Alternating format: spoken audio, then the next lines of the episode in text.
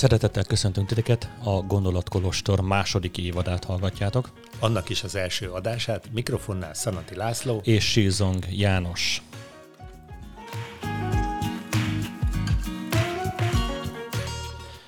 János, mielőtt belemennénk a mai adásnak a mélységeibe és magasságaiba, um, volt egy prológum még tavaly, és jó lenne felidézni csak így a hallgatóinknak, hogy mi is volt a felhívásunk, ha jól emlékszem, szerettük volna vitára invitálni ezzel a évaddal az összes hallgatónkat. Igen, megpróbáltunk egy keresztmetszetet adni arról, hogy milyen témák következnek. A természet körforgásaival fogunk foglalkozni, az élettel, a növényzettel, az állatvilággal, és ennek kapcsán azt mondtuk, hogy józan indulatokat várunk el a hallgatóktól. Mi, mi pontosan az a józan indulat a te meghatározásodban? Hát a józanság azért szükséges, hogy meg tudjuk őrizni az ítélő képességünket, és ne ragadjanak el bennünket fals útra vivő gondolatok. Az indulat pedig azért szükséges, mert eh, ha mentálisan nem vagyunk fölkészülve egy változásra, nem váltunk ki magunkban valamilyen belső haragot, akkor a cselekvés is el fog maradni. Hát meg talán az, hogy maga a témának a, a jellegzetessége, hogy bizonyos érzelmeket kell hozzá kötnünk. A földünkről van szó, az életről van szó, ahogy mondtad. Gyermekeink ezt, jövőjéről. Gyermek, így van, és ezt, és ezt egy ilyen érzelmi kötődés nélkül nagyon, tehát ilyen nagyon szárazon, racionálisan átgondolva nem mindig tudjuk jól tárgyalni. Ugye a műsor jellege azért megkívánja azt, hogy a kulturáltsági határon belül maradjunk, tehát most az indulataink azok belülről fognak fakadni, és legfeljebb megpróbálunk rávilágítani arra, hogy mi az, amit nagyon rosszul tesz az emberiség. És még egy nagyon fontos dolog van, amit szeretnénk nektek, kedves hallgatók, elárulni, hogy minden adásban van egy rész, a víz és árnyék rész, amiben szeretnénk egy kicsit összefoglalni, tanácsokat adni, jó venni. Tanácsokat, jó Így tanácsokat van. adni, amiben lehet kapaszkodni, és a mindennapi élet átalakításának az apró lépéseihez fog elvezetni mindez. És arra hívunk, és invitálunk titeket, hogy az adás kapcsán tegyetek föl kérdéseket, és a kérdéseket pedig majd meg fogjuk itt vitatni. Mindenképpen vitatkozzatok.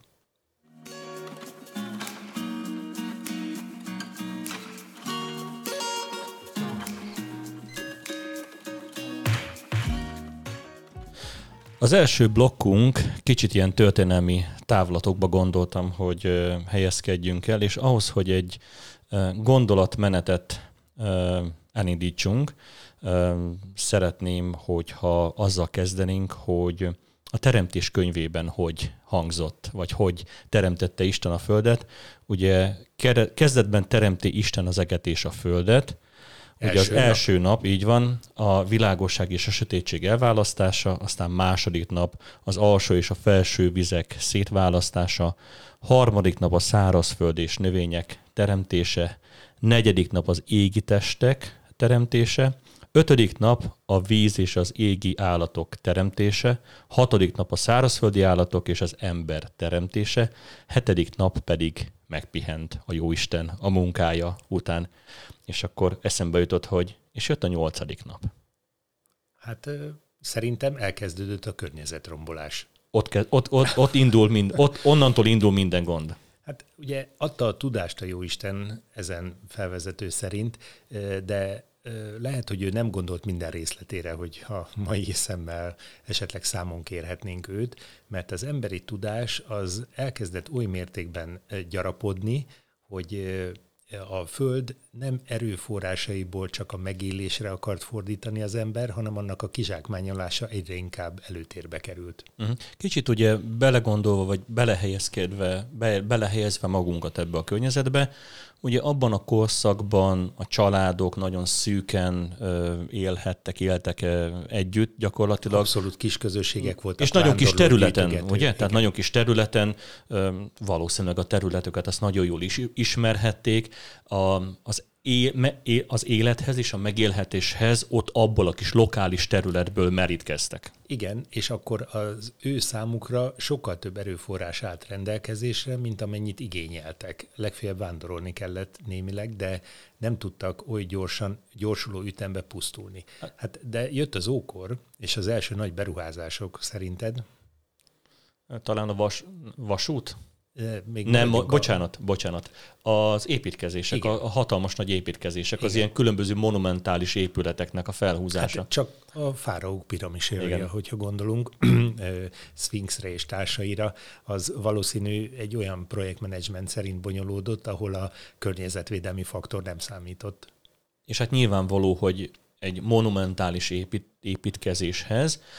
Józan észre is belátható, hogy a, azon a kis környezeten, ahol éltek, ott nem volt elég elő, erőforrás, nem volt elég alapanyag hozzá. Nem, hát ez nyilván a tudás gyarapodásával együtt tudott fejlődni, ahogy rájöttek a hajózásra, a szállítási lehetőségekre, anyagmozgatásra, úgy egyre jobban ki tudták zsákmányolni azt a környezetet de aztán léphetünk egyet a középkorra, ahol meg mindezt a várurak a védelmi rendszerek kifejlesztésébe fordították át, és e, elkezdtek bányászati tevékenységet folytatni. Igen, és akkor a bányászat terjedésével a logisztika is elkezdett fejlődni, hiszen ott, ahol kitermeltek valamit a bányából, egy teljesen másik helyen volt rá szükség, és oda kellett szállítani. Kezdődött a kereskedelem, így ahogy mondod, a logisztikai úthálózat, persze itt a rómaiak már azért megalapozták ezt a történetrészt, és egyre inkább eljutunk oda, hogy James Watt ült a teaforraló mellett, ahogy a legendák szólnak, és föltalálta a gőzgépet. Természetesen tudjuk, hogy ez nem így történt. És akkor az ipari forradalom, amikor elkezdtek már nem csak azokból az alapanyagokból dolgozni, ami abszolút rendelkezésre állt, hanem előállítani teljesen új alapanyagokat gyakorlatilag, hogy még nagyobb, még nagyobb legyen az a, a termelékenység, vagy az az elérhető cél, amit, amit ezzel meg lehetett valósítani. Ugye a környezetvédelmi károkozások taglalását azt mindig az ipari forradalma kezdetére tesszük. Azt nem tudom, hogy vizsgálta-e valaki, hogy mondjuk az ősembertől az ipari forradalomig milyen mértékű volt a károkozás, és az utóbbi 1700-as évek kezdetétől mondjuk azt, hogy az utóbbi 300 évben milyen ütemű volt, de itt több ezer év előkárokozása csatlakozik egy 300 évnyi károkozáshoz. Az biztos, hogy az utolsó 300 ez beütött.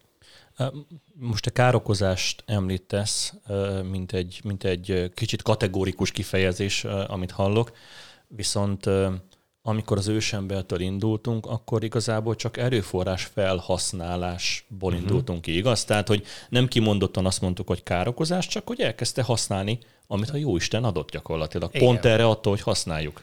Hát igen, most ez egy jó kérdés, hogy a történelmi előkorokban az emberek tisztában voltak-e azzal, hogy ez csak erőforrás felhasználás, regenerálódás révén meg tud újulni, vagy valóban egy károkozás történik, ahol nincs visszafordulás. Nem Jó. tudom, nem tudom rá választ. Gyanítom, hogy nem voltak annyira tisztában vele, és akkor nem volt se izominősítés, meg egyebek, tehát... Hát illetve nem is volt talán arra szükség, hogy ilyen távlatokban elkezdjen bárki is azon gondolkodni, hogy van-e ennek vége, vagy van-e egy pont, ahol már megfordíthatatlan gyakorlatilag. Nagyon jó a felvetésed, mert a társadalmi kataklizmák tárgyalásánál utóbbi időben több könyv is megjelent. Az egyikben például részletesen leírták a Húsvét szigetek tönkremenetelét. Ott a szobor imádat és a kőbányászat az odáig fajult, hogy az utolsó fát is kivágták. És ezek a régészek megállapították, hogy a legvégső korban élt embereknek annyi fa nem állt a rendelkezésre, hogy hajót tudjanak építeni és kimenjenek halászni. Ott volt körülöttük az elérhető táplálék, de nem volt fájuk. Tehát gyakorlatilag belenavigálták magukat egy tökéletes zsákutcába és nem tudjuk, hogy mi történt a majákkal, az anaszázikkal, azokkal a nagy kultúrákkal, amelyek kihaltak. Többen mondják, hogy ez esetleg klimatikus okokra vezethető vissza. Uh-huh. Illetve hát nyilván a Földnek az átalakulásával kapcsolatban tanultuk, hogy különböző fajok, állatfajok is kihaltak, ahogy a klíma változott gyakorlatilag a Földön. Hát igen, most ennek mennyi volt, a, vagy ebben mennyi volt az emberi részvétel vagy szándék, az talán a mai kornak egy felelősség megállapítási lehetősége.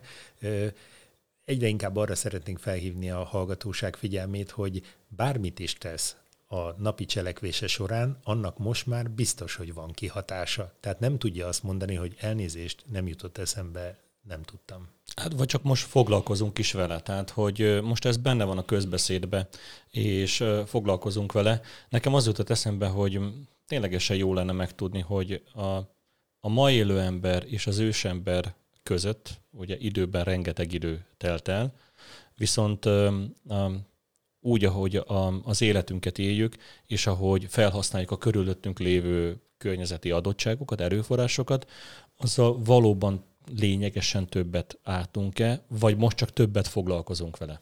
Hát ugye beszoktuk hozni, vagy be kellene hozni a népesség alakulását, mert abban az időben, amikor még e, néhány ezeres népcsoportok lehettek, vagy a faj különböző jellemzői tömörültek, akkor e, az effektív nem tudott akkora kárt okozni. Ma 8 milliárd ember, ha csak levegőt vesz, azzal az egy lélegzet vételével már lényegesen több kárt okoz, mint az összes ős ember együttvéve.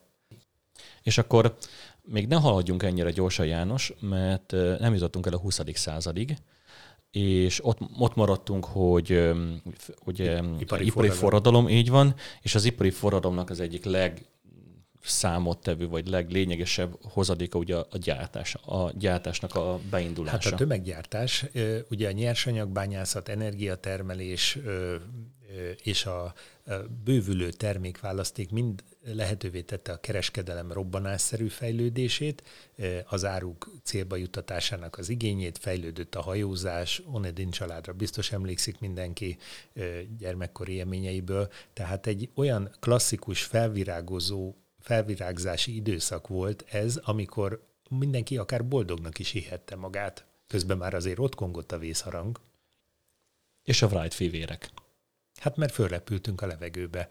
De ö, ugye a tömegturizmus hirtelen kifejlődött, ö, a járművek száma trillióra nőtt, tehát ugye csak az én gyermekkoromra visszatekintve Magyarországon alig volt néhány, jó néhány százezer autó, mondjuk szűk egy millió, most meg több mint négy millió, miközben az úthálózat szélessége, a települések utcaképe nem változott, ugyanabba a térfogatba kell besűrűsíteni sokkal több járművet, illetve hát az emberek elkezdtek vándorolni, és felkapott helyek lettek, ma ha megnéz valaki egy applikációt, hogy hány repülőgép van egyszerre a levegőbe, én magam is elcsodálkoztam, hogy több mint tízezer repülő van minden egyes pillanatban a légtérben.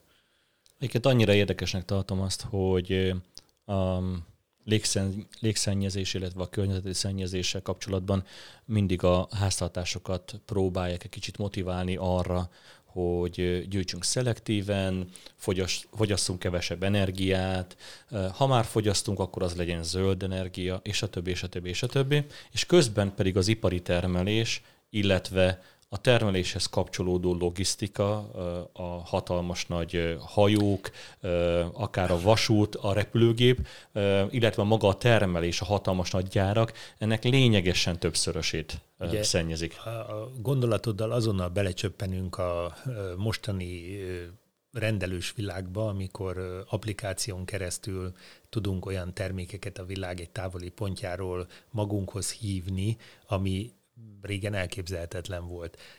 De ez egy jelentős károkozást vonz maga után, mert nem csak a szállítás, annak a környezetszennyezése, ugye mindenki tudja talán, hogy a, a záruszállító hajók a legszennyezőbb olajtermék maradványokkal működnek, a repülőgépek hiába nagy teherbírásúak, de hát mégiscsak nevetséges, hogy mennyit kell fordulniuk, hogy az árumennyiséget elhozzák, de tegyünk egy európai autós kirándulást. Az autópályáknak a jobboldali szélső sávja az kamion-kamion hátán. Miért nem tud vasúton közlekedni, vagy miért nem tud több ö, hajózás révén célba érni? Ezek feszítő kérdések, amire nem akarunk választ adni. Igen, és azt hiszem, hogy a, most gyakorlatilag már eljutottunk napjainkig, talán egy kicsit nézzük is egy picit előbbre. Ugye most a digitalizáció és a robotika egyébként nem tudom, hogy... Tudna segíteni, sokat tudna segíteni.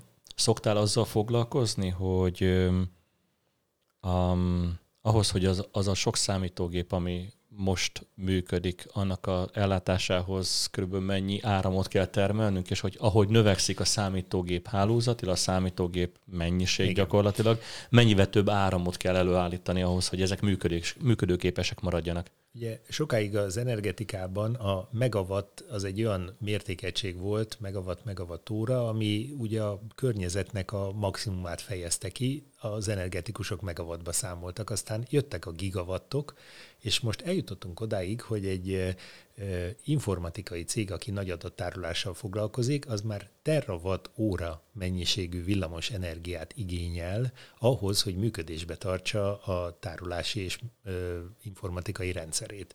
Tehát Sőt, ez hihetetlen, ugye mindegyik mögött három nullával nő a igen. mennyiség. Sőt, lemerném fogadni, hogy a nagy nevek, ezek a hatalmas nagy informatikai, vagy illetve internet szolgáltatóknak saját energiatermelőik is vannak gyakorlatilag. Szokott tehát nem... erről hír, hír lenni, hogy éppen melyik mekkora naperőművet létesített, vagy szélerőművet. Igen. Ugye ők is fényezik magukat, hogy majd a megújulóval ezt megpróbálják lefedezni, vagy sikerül, vagy nem, de a szándék az jó, a szándék hasznos.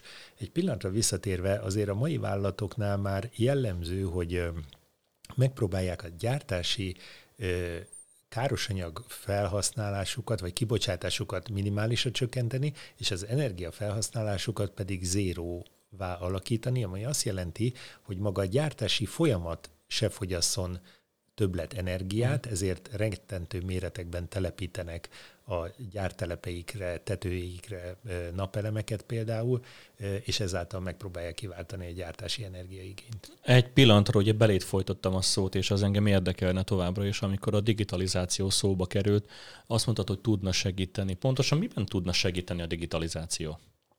Hát, azt úgy lenne talán célszerű ezt a gondolatot befejezni, hogy ártani sokat tud, de egyébként segíteni is.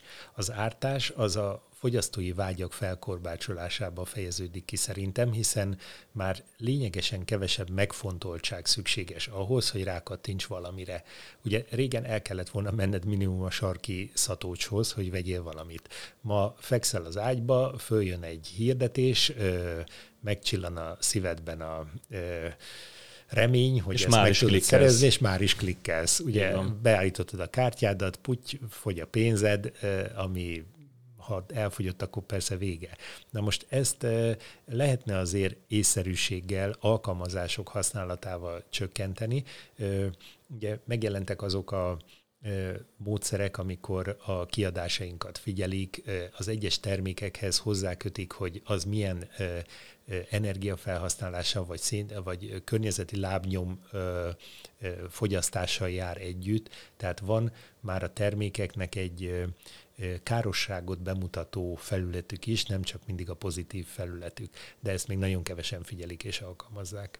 De hagy, hagy hozzalak egy kicsit kényelmetlen helyzetbe, engedd meg kérlek, amikor te vásárolsz mondjuk műszaki cikkeket. Igen. Akkor te figyelembe veszed azt, hogy mennyi ennek a műszaki cikknek akár az elállítása, vagy pedig a használatának a, a lábnyoma. Jó, jó, jó, kényelmetlen helyzetben vagyunk. Természetesen így nem. Amire megpróbálok törekedni. Persze jó volna erre figyelni, de Szerintem ez még nem annyira napi gyakorlat. Hmm. Ebbe még egy kis tájékoztatás ráfér a hallgatókra, ránk is. Amire viszont megpróbálok figyelni, hogy ha rendel valamit az ember, akkor annak a tartósága és a használhatósága mennyi időt jelent, milyen időtávra rendeled ezt a terméket. Mert hogyha csak néhány hétre, hónapra, tehát egy ilyen rövid ciklusú dologról, és most nem élelmiszerre gondoltam, hanem valami műszaki jellegű dologra, hogy egyszer kedven van hozzá, kipróbálom, kicsit használom, aztán kész, kuka lesz, azt megprób- attól megpróbálom magam már elvonni. Tehát én törekednék a tartóságra, és majd nem tudom, hogy a beszélgetésnek ebbe a részébe, de be kéne hozni, hogy a termékekkel szembeni gyártási felelősség is meg kellene már, hogy jelenjen, és ne eldobható kacatokat gyártson a világ. A, azt kell, hogy mondjam, hogy megjelent egyébként. Tehát a, az, hogy egy terméket legyártok, és annak a termékek bizonyos része újra felhasznált anyagokból készül el, és nem... Az a, igaz. Tehát, hogy ez abszolút értelemben megjelent. A kérdés számomra az, hogy a vásárlói közönséget ez megszólítja. Tehát, hogy például hajlandó vagy-e 10%-kal, 15%-kal többet fizetni egy olyan termékért, amit, ahol külön figyeltek arra, hogy újra felhasznált anyagok is legyenek a termékben. Nem minden, valamennyik, valamelyik része. Ö, még ezen nem gondolkodtam, szerintem így nem is jelenik meg, inkább a ö, gyártók arra helyezik a hangsúlyt, hogy ezt ö, propaganda marketing célra használják, tehát nem feltétlenül felárat kérnek, hanem azzal akarják a terméküket előnyösebb pozícióba helyezni, hogy elmondják a lendő fogyasztónak, hogy ebbe ennyi meg annyi újrahasznosított anyag van. A járműgyártásban ez már természetes. Beszélgettünk a, arról, hogy hogy használjuk az erőforrásokat. Történelmi távlatban. Történelmi távlatban az ősembertől kiindulva egészen napjainkig. De itt ugye nem csak az egyén szempontjából jó ezt megvizsgálni, hanem a társadalom szempontjából is, és hogyha ebben a, a kontextusban vizsgáljuk, akkor vagy akár a csoport, vagy, Igen. Vagy beszélgethetünk akár egész társadalmi ideológiákról, amely mentén egyébként az emberiség fejlődött. Melyik volt az első ideológia, ami, ami így nagyon összefogta a társadalmat, és Hát ugye a korszakokban tárgyaltuk, hogy az ókorban a birodalmi szemlélet fogta össze, a középkorban az uralkodási szemlélet fogta össze, aztán ahogy haladtunk a modern világ felé, úgy jöttek az izmusok, szocializmus, kapitalizmus, stb. Tehát itt mindig volt a társadalomnak egy útkeresése, hogy megpróbált egy másfajta erőforrás elosztásra, anyagi javak szétosztására berendezkedni. Ugye mindegyik valahol ahhoz kapcsolódott, hogy a korra jellemző legfontosabb erőforrás, például középkorban a föld, az kié legyen a jobbágyoké, a hűbéreseké, a nagybirtokosoké, és ennek a szétosztásával hogyan tudtak egy demokratikusabb társadalmat létrehozni, és akkor eljutottunk odáig, hogy napjainkban már a pénz körül kezdett el forogni minden, a pénz volt a meghatározó, mint fő értékmérő, a vagyont, az erőforrást pénzzel lehetett szétosztani, és ma is ez történik, hiszen valamit szeretnél vásárolni, akkor ahhoz pénzügyi forrása van szükséged, beruházások is így történnek, de ezzel eljutottunk a fogyasztói társadalomhoz, ami, hát lássuk be, újra mondva, hogy ez egy kicsit halott. Igen, remélem, hogy erről majd még egy kicsit többet tudunk beszélgetni ma is. Um, oda szeretnék kicsit visszatérni, hogy az ideológiáknak az én meglátásom szerint az egyik alapvető célja, hogy több ember tudjon mozgatni, tehát hogy ne csak valami egyéni mhm. hatásokat tudjon kiváltani, hanem egyszerűen tömegeket, széles tömegeket, csoportokat tudjon mozgatni. Nekem kicsit az volt a kommunizmusba az elképzelésem, hogy ott, ott egyáltalán nem volt lényeg az, hogy valami valós-e vagy nem valós, valami tényszerű vagy nem tényszerű. Ha egyszerűen volt egy ideológia mögötte, egy magyarázat, egy magyarázat mögötte, akkor azt meg kellett tenni még akkor is, hogyha annak semmiféle racionalitása nem volt. Hát lehet, hogy nem csak a szocializmus kommunizmus kontextusban, hanem a kapitalizmusban is voltak, vagy vannak ilyen dolgok. Itt sajnos be kell látnunk, hogy nem találtuk még meg az ideális társadalmi formát. Törekszünk rá, próbáljuk a, az egyént minél inkább központba helyezni, de ezáltal a szabadság fokát is kiterjesztjük, és a kötelezettségei jelentősen csökkennek. Régen egy jobbágy születésétől fogva tudta, hogy mi a kötelezettsége. Ma, ha megszületik a modern kor gyermeke, akkor a kötelezettség szót nem is szeretném már megismerni, mert neki csak jogai vannak. Igen, ez, ez jutott eszembe, hogy gondolkodtál-e már azon, hogy abból a szempontból összehasonlítva a szocializmust és a kapitalizmust, hogy a kapitalizmusban nyilván az egyénnek nagyobb a szabadság joga, viszont hogy ez jár felelősséggel is. Vagy a felelősséget azt nem osztogatják a szabadsággal együtt, illetve nyilván a felelősség az ez nem egy kellemes dolog gyakorlatilag, hát, hogy azt le is rázzák-e magukról. Hát szerintem a szabadságjogok nyitásával a felelősség az rohamosan csökkent. Felelősségvállalás szándéka érezheti belül a modern ember, hogy neki felelősséget kellene vállalnia, és néha úgy is tesz, mintha vállalna, adományoz, közösségi munkát végez, stb. sok fogalom van erre, vagy használunk ilyen tevékenységeket, de az, hogy az élet formáját gyökeresen megváltoztassa, arra semmi, de semmi indítatása nincsen. Márpedig addig az életformánkat nem változtatjuk meg, addig helybe topogunk. Pedig a felelősségnek a marketing ereje egyébként az, az retentően nagy. Ugye, van, hogyha van egy olyan gyártó mondjuk akármilyen élelmiszeripari terméket gyárt, eh, tartós fogyasztási cikket, szórakoztató elektronikát, bármit, és ő azt írja rá a termékére, hogy ő egy felelős gyártó, és figyelembe veszi azt, hogy ha például elhasználódik valami, akkor ő ezt be fogja dolgozni, visszavásárolja. Vagy még egy dolog, a tudatos fogyasztó, az is ugye a felelősségnek a, a szimbóluma. Tehát a, a marketingben ott van a felelősség. Na, jól mondtad a végén, hogy a marketingben ott van a felelősség. Szerintem ez még egy kicsit szemfényvesztés. Nem szeretném ezeket a törekvéseket nagyon ócsárolni, de mindig kiderül, hogy van egy olyan bangladesi gyár, ahol gyerekmunkával csináltatnak meg valamit, vagy olyan ö, mezőgazdasági termelést valósítanak meg, amikor az őserdőt kivágják, és helyette ö, monokultúrás ültetvényeket hoznak létre, de ez csak a végén szokott kiderülni, tehát amikor a propaganda folyik, akkor még nyilván nem. Ebben kéne egy nagyot lépnie az emberiségnek, hogy igazat is mondjon néha, ne csak a marketinget.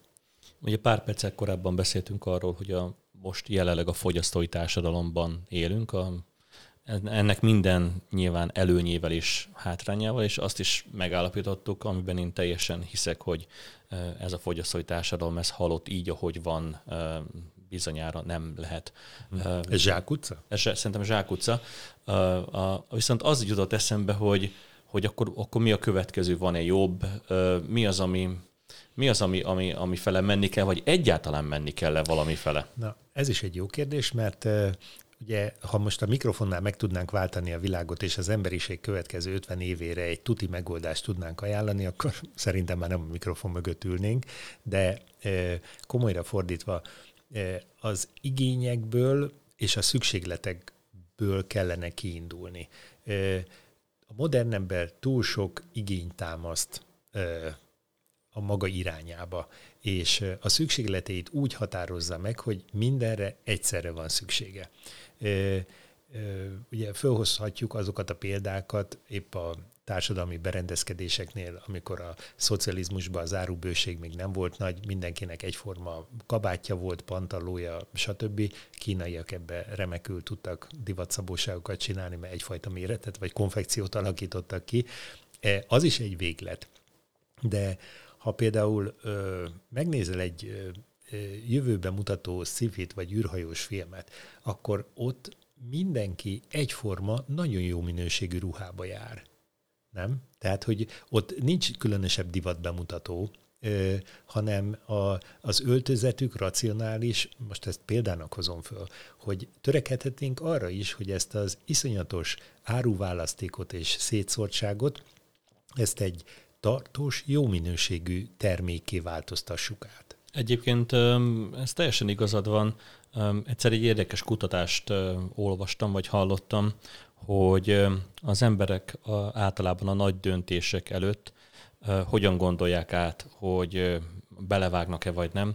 Például az ember életében, az átlag ember életében például nagy befektetési döntés, például egy, egy ingatlannak a megvá, megvásárlása, Igen. vagy egy másik, egy mondjuk a második legnagyobb döntés lehet esetleg egy gépjárműnek a megvásárlása. Uh-huh. Ezek, ezek mind nagy beruházások egy átlagember életében.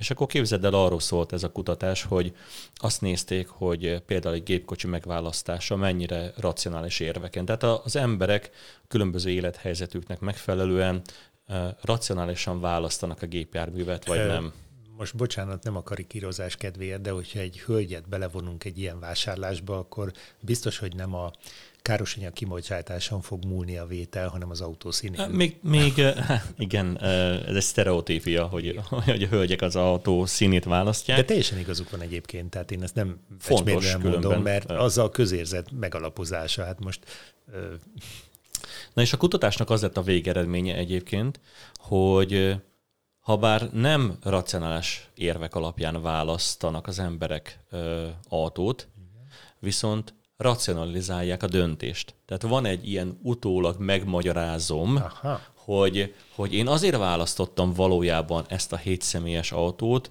mert én bizony nagyon sokszor utazom vidékre, amikor egyébként előfordul az, hogy a két gyerek mellé még a két nagy szülő is beül, uh-huh. akkor meg már nem férnek be az autóba, és akkor egyébként szükség van a hétszemélyes autóra. Eh, ha minden ember felelősség teljesen tudna döntést hozni, akkor valószínű jó irányba mennénk.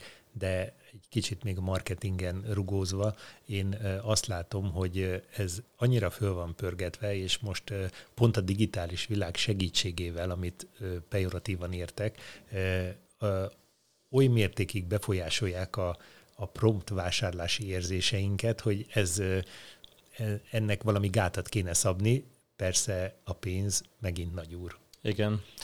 Menjünk kicsit vissza most másik irányba, azt javaslom. Itt igazából a, földi erőforrásoknak ugye foglalkoztunk a fogyasztásával és az elosztásával is, Nyilván indulva, kiindulva abból, hogy az, az előember, az ősembereink a saját szükségleteinek megfelelően próbálták fogyasztani a saját környezetükből lokálisan, aztán haladva tovább, amikor már nem volt lokálisan elérhető megfelelő erőforrás, akkor, akkor valahonnan odaszállítani. És akkor ez szépen, ahogy te is mondtad, hogyha ez fogyott, fogyott, nem biztos, hogy egyébként az ősember vagy az előembereink ezt így, elődeink ezt így, így fölmérték, de akkor valójában ki, ki, ki ezek az erőforrások, kik diszponálnak fölötte az erőforrások fölött? Ugye meg kellene határoznunk, hogy mit tekintünk környezeti erőforrásnak. Igen. Hogyha a Föld bolygóra tekintünk, akkor nem csak Magyarországon, de véleményem szerint az egész Föld bolygón, most mondhatnánk, hogy kivéve az óceáni területek nagy részét, helyrajzi számokra föl van osztva négyzetméter alapon a Föld. Tehát minden négyzetméternek, ahova te leteszed a lábod, annak van tulajdonosa. A Föld az, aki elfoglalja.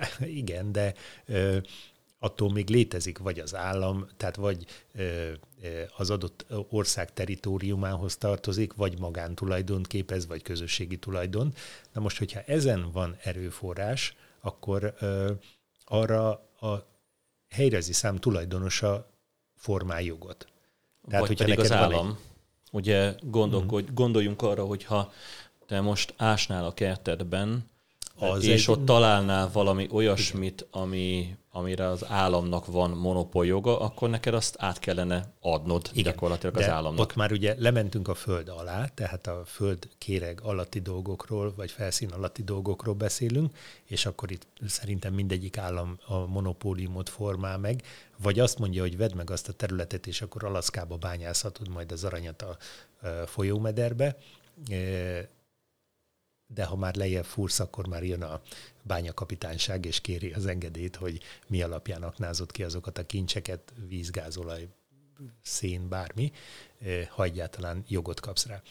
A föld feletti részben a levegő réteg, vagy a légréteg, az pillanatnyilag ilyen közkincsnek tekintett, tehát ugye levegőt szabadon vehetsz bárhol, ott nincs tulajdonosa a levegőnek, azonban pont ott áll elő az a környezeti károkozási helyzet, hogy a levegő minősége miatt, ami egy-egy településre vagy ipari környezetre korlátozódik, ott meg nincs kedved levegőt venni. Tehát eh, És egyébként szerinted, szerinted az, az reális elképzelés lenne, hogy mindenkitől elvárható lenne, hogy az ő erőforrásaira egyrészt vigyázzon, tudatosan használja, másrészt pedig reprodukálja, amennyiben lehetséges. Adott esetben abban a kontextusban is átgondolni, hogyha például én levegőt használok, akkor tisztítsam a levegőt, amit használok utána. Igen, erre egy nagyon egyszerű módszer van, ültes fát.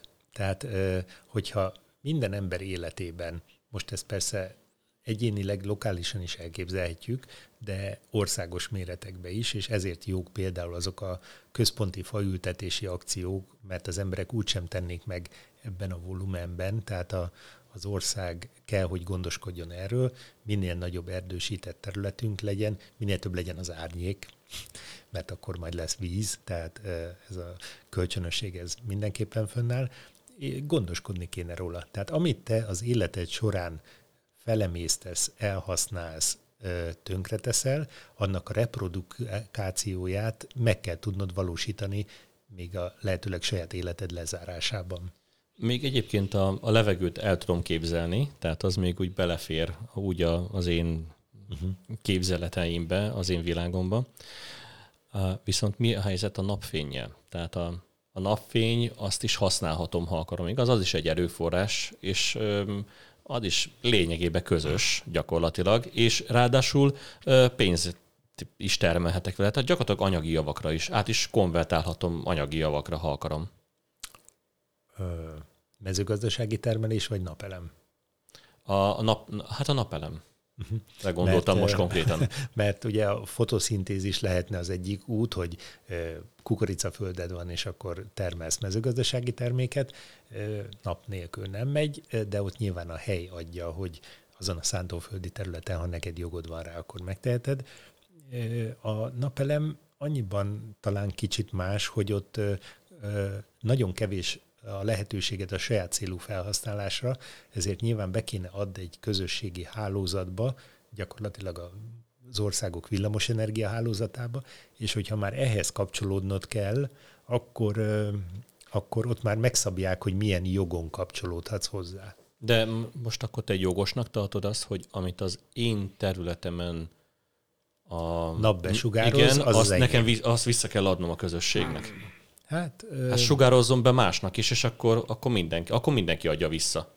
Jó, csak mondjuk szegény norvégokra gondoljunk. Múltkor volt egy ilyen hír, hogy a, egyébként is fényszegény telükben a völgy lakói nagyon kevés napsugárzáshoz jutottak, ezért a falu úgy döntött, hogy az egyik hegygerincre felállít egy fényvisszaverő vásznat, egy hatalmas felületet, hogy a lemenő nap utolsó sugarai még besüssenek a településre. Tehát ők már ezt ugye aktívan kihasználták a maguk javára, hogy a, a napfény elérje őket. Nem tudom, hogy itt mi lenne a helyes megoldás. Szerintem a napfény azért eléggé közkincs kategória, annak a használata, felhasználása pedig, hogyha lokálisan megvalósítható szántóföld napelem, akkor az az é, aki megvalósította. De vissza kéne adni. És akkor, hogyha kimegyünk a bolygónak a határain kívül, és elkezdünk a közeli bolygókra vándorolgatni. Ugye számomra egy teljesen felfoghatatlan rész, hogy ugye gyakorlatilag lehet a Holdon vagy a Marson területeket vásárolgatni, hogy majd az, az lesz az enyém, és onnan fogunk úgymond olyan um, anyagokat behozni a Földre, uh, ami itt egyébként nincsen meg, de szükség lenne rá. Hát valóban vada gondolat, de amikor Kolumbusz elindult, akkor az is egy vad gondolat volt, hogy egy ismeretlen földre lépve annak a javait megpróbálja áttranszponálni az öreg kontinensre. Nyilván először az aranyat, gyémántot és mindenféle földi hívságot. Ha mi kitennénk a lábunkat egy földi környezetből, és valamire szükségünk lenne, akkor ugye az volna jó megfogalmazni, hogy mi az, ami itt nincs és mindenképpen el kell menni.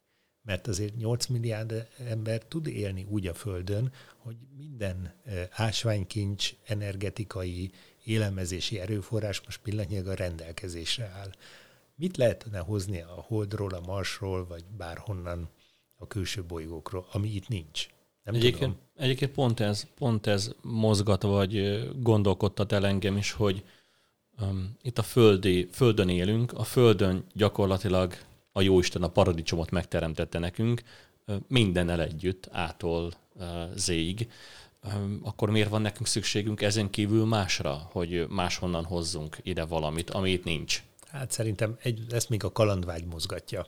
Tehát ezek az első úttörők, lehet, hogy találunk egyébként olyan anyagot, és mondjuk a periódusos rendszerünkből hiányzik, itt máshol megvan, és hogyha erre rájövünk, akkor majd ez valami perspektívát fog jelenteni, vagy jó téteményt, de erről én személyesen még nem tudok. Lehet egy kicsit két a hozzáállás, de én úgy vagyok vele, hogy ha nincs, akkor gyakorlatilag lehet, hogy azért nincs, mert nincs is szükségünk. Szükség. Pontosan. Igen. Tehát megint a szükséglet elégséges mértéke a fontos. Semmiképpen nem hagyjuk abba ezt a műsort addig, ameddig azért csak nem jó tanácsokat is tudunk valahogyan előcsikarni magunkból. Bár itt menet közben én úgy éreztem, azért mindig vannak irányok, amiket feszegetünk, és ne felejtsetek el küldeni kérdéseket is egyébként az elhangzott témákkal kapcsolatban.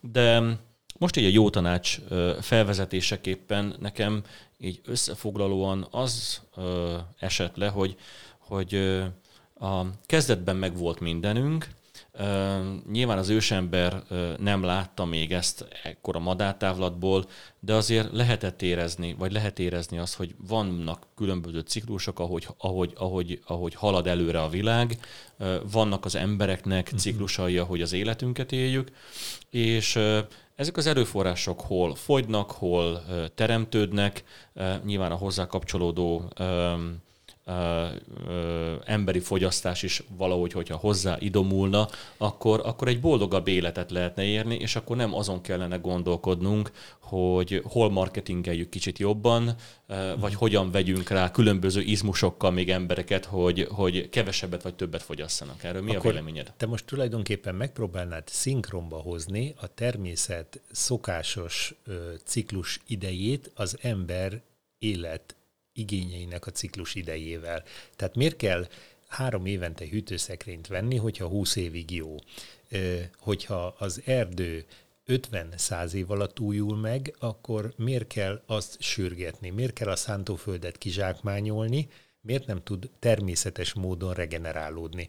Akkor, ha jól értem, arra kérjük a hallgatót, hogy az ő életciklus sebességét forgassa vissza, és tegyen meg mindent annak érdekében, hogy a földi reprodukciós ciklus az pedig ö, legalábbis saját ütembe tudjon fejlődni, és megújuljon. Hát, hogyha, ugye, hogyha ugyanezt a mintát csináljuk, amikor egy társadalmi berendezkedésben a többség és a kisebbség próbál együtt élni valamilyen módszer, vagy valamilyen közös hogy is mondjam, jólétben és egy jól um, meghatározható um, hogy is mondjam, metszetben, akkor ugyanezt, ugyanezt az, a, az analógiát véve a, a, a környezetre és az emberre, ott, ahol a, a környezet lehetne esetleg a többség, az ember pedig a kisebbség, de nem kell pontosan ezt így ilyen élesen elvágni. Uh-huh. Hogyha ez, ez, egy, ez egy harmonikus rendet alakítana ki, akkor, akkor talán jobb lenne. Hát mindenképpen az embernek kell először megváltoznia. Tehát a természet az egy kényszerlépésben van, ő most már úgy fog működni, ahogy mi ő rá kényszerítettük az akaratunkat.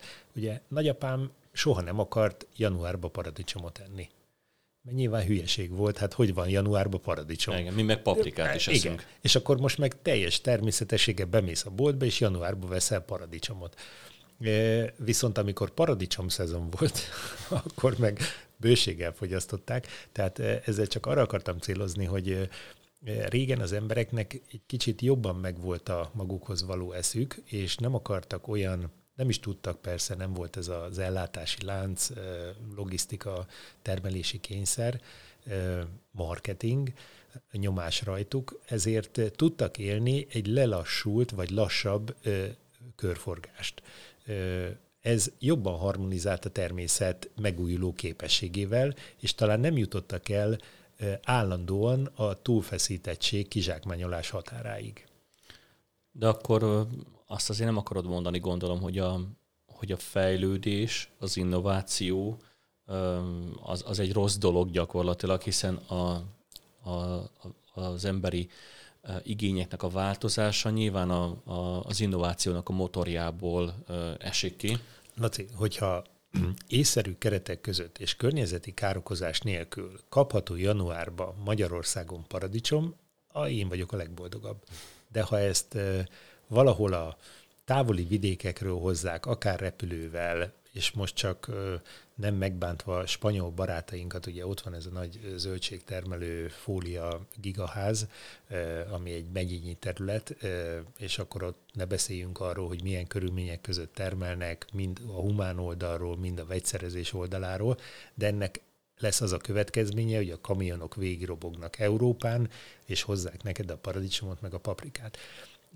Ha Magyarországon mindez megteremthető, kisebb szállítással, kisebb környezeti károkozással, akkor hurrá.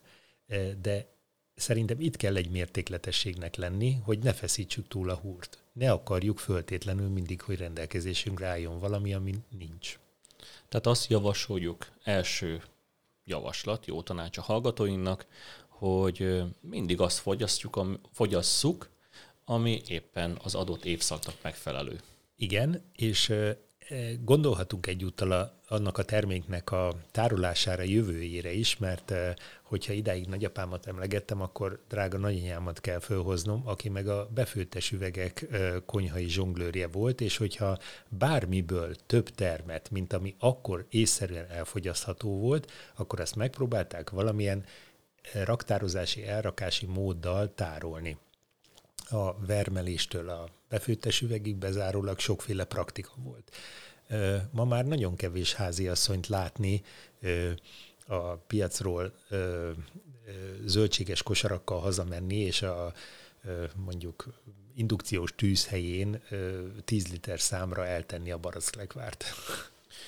Sőt, hogyha továbbra is az élelmiszeriparnál maradva, lassan oda is eljutunk, hogy nagyon kevés élelmiszer lesz az, amiben többségében vannak a természetes alapanyagok, és a hát. mesterséges tartósítószer, vagy akármilyen más mesterséges adalékanyagok, azok viszont kisebbségben vannak, vagy egyáltalán nincsenek. Igen, ez nagyon jó, hogy ezt feszegeted, mert valószínű az egy örök igazság, hogy ami közel helybe termelődik, az kevesebb káros anyaggal terhelődik, hiszen akkor nem kell arra gondolnia a termelőnek, hogy fél éretten leszed, vegyszerezve szállítsd, hogy ne romoljon meg. Aztán érés gyorsítóval lásd el, hogy elnyerje azt a színt, amit majd te a boltba kívánatosnak fogsz találni. Ugye ezek mind olyan témakörök, amelyek plusz szennyezést visznek az adott termékbe. Sokkal egyszerűbb volna, így ahogy mondott, kimegyek a kertbe, terem a paradicsom, vagy Magyarországon, amikor szezonja van, leszedem és megeszem. A paradicsom természetesen most egy példa, ezt értsük bármilyen élelmiszerre vagy fogyasztási termékre. Uh, igen, és akkor uh, amit itt feszegettél, vagy mondtál, az, az gyakorlatilag a, a rövid ellátási láncokról beszéltél, vagy az esetleg az ultra rövid ellátási láncokról, amikor kizárólag csak azt fogyasztjuk, amit helyben meg is kapunk. Ergo, ha itt nem kapok szőlőt, mert ezen a térségen kevés a szőlőtermelő, akkor az itt élő emberek nem fognak szőlőt fogyasztani. Ellentétben badacsonya, vagy, uh-huh. vagy akár egérrel, ahol meg sokkal több van. Nyilván egy országon belül ez még talán észszerűen megszervezhető, tehát itt szó sincs arról, hogy kimaradjon valaki a határainkon belül megtermelhető javakból, de nagyon jó példák vannak a kisközösségi termelésre és a rövid ellátási láncokra. Hát hány fiatal gazdaság alakult és látható a YouTube-on, amikor házi csirkéket tartanak, zöldségeket termelnek, és kosárba, ládába viszik a városiaknak menetrend szerint, és ugye ott mindig az szokott felvetődni, hogy a közösségi finanszírozásba valaki befizet rendszeres jelleggel egy összeget, hogy fenntartsa ezt a működő képességét annak a párnak, vagy fiatal gazdálkodónak, és azt kapja, ami éppen van. Ugye egész eddig a, a gyors fogyasztású cikkekről beszéltünk, a napi dolgokról az élelmiszer, nyilván nem a tartós élelmiszer, de hát a, még a tartós élelmiszer ebben a kontextusban az is egy gyors fogyasztási, hiszen pár hónapot ölel át az időszak, ameddig elfogy.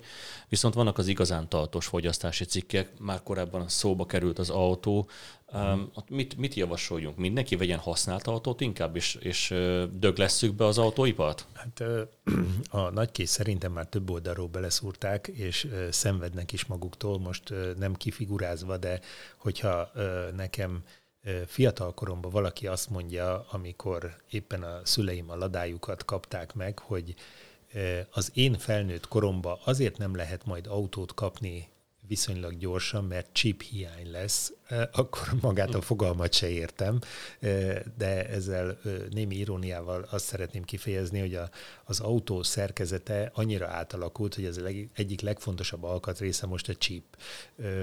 Tehát ez az átalakulás a technológián is keresztül megy, ugye a belső égési motorok lehetőleg kivezetése kell, hogy kerüljenek, a helyettesítő megoldás, műszaki megoldás az nem nagyon tombol a kapukba, mert jó, hogy elektromos autókból megpróbálunk most minél többet gyártani, de befulladt a hidrogénhajtás, szerintem még éppen a földgázhajtásnak lehetne egy ciklus ideje, egy 10-20 év, amivel tud segíteni az átálláson, de most gondoljuk meg, nincsen sok autó, nincsen nagyon sok autó.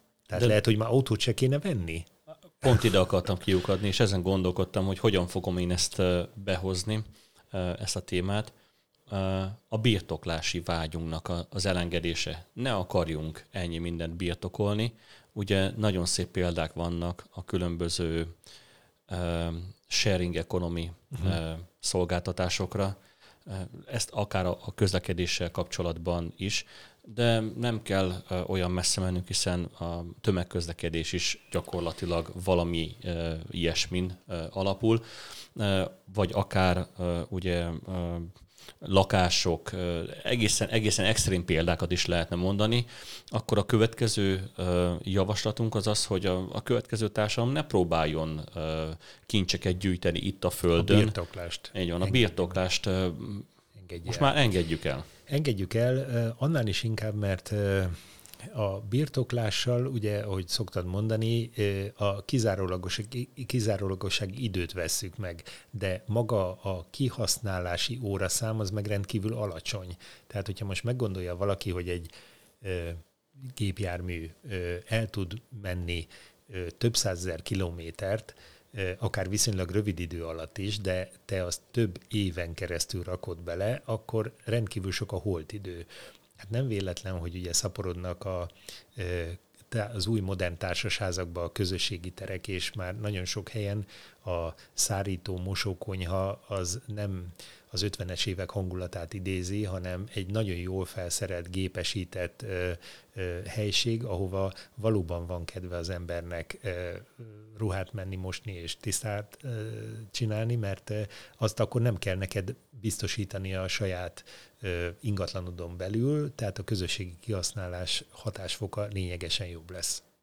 És még egy utolsó példát, hoznék fel a maga a digitalizáció, és itt most kimondottan a, a turisztikának a digitalizációjára gondolok. Ezzel nagyon sokat foglalkoztunk, hogy, hogy hogy miért kell például annyi pénzt kell költeni, miért kell például annyi pénzt költeni arra, hogy különböző helyekre elmenjünk, amikor digitálisan is meg tudnánk ezt, digitálisan is tudnánk fogyasztani ezeket a, a szolgáltatásokat. Ezzel is egy kicsit úgymond tehermentesítve akár az általunk okozott egyéb káros hatásoktól azt a helyet sokkal tovább megmaradna az utókornak. Erről mi a véleményed?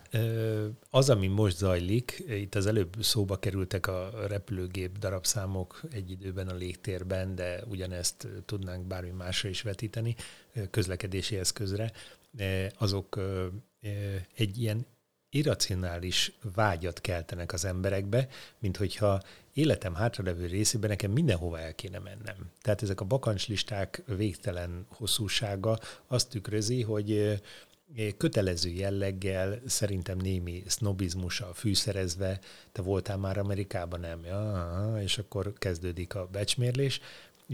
Míg információt szerezni arról a tájról, térségről, kultúráról digitálisan fantasztikus módon lehet. Tehát most ö, ö, nem csak a tévécsatornákra gondolok, YouTube tartalmakra, de ö, itt kopogtat az ajtónkon a VR szemüveg, szerintem egyre több ö, ilyen ö, virtuális megjelenésben lehet részed, amikor a helyben tudod magad érezni, ennek mindenképpen csökkennie kell. Ugye a Covid alatt láttuk, hogy egy pillanat alatt leállt a turizmus, és visszatért az állatvilág az addig kiszorított területekről. Most persze nem arról van szó, hogy senki nem menjen sehova, csak ez a kötelező utazási élmény, ez egy teljesen fölösleges dolog. Ugye az utazásban, bocsáss meg, talán Odysseus óta tudjuk, hogy maga az út az igazi élmény, nem pedig a cél, ahova megérkezel. Igen, igen. Nagyon jó gondolat volt, akár így zárásnak is teljesen el tudnám fogadni. Ez a mai nap eltelt. A mai nap az első adás volt akkor ebből a sorozatból. Azt vettük végig, hogy az ősembertől fogva egészen napjainkig használjuk azt, amit mi kaptunk ajándékba. A teremtőtől, a, a paradicsomot. És a nyolcadik naptól fogva mi ez gyakorlatilag egy, egy mintha egy rossz irányba, ott, ott, ott, ott eldőlt valami, és rossz irányba mentünk. Nyilván van egy-két ötlet, hogy, vagy adtunk egy-két javaslatot, hogy hogyan lehetne javítani ezen. Várjuk nektek is a, az ötleteiteket, hozzászólásaitokat, és az értelmes józan indulatokat, a józan amivel indulatokat. cselekvésre tudjátok ösztönözni magatokat. Megköszönjük a mai napi figyelmeteket. A mikrofonnál Sírzong Jánost hallottátok. És Szanati Lászlót.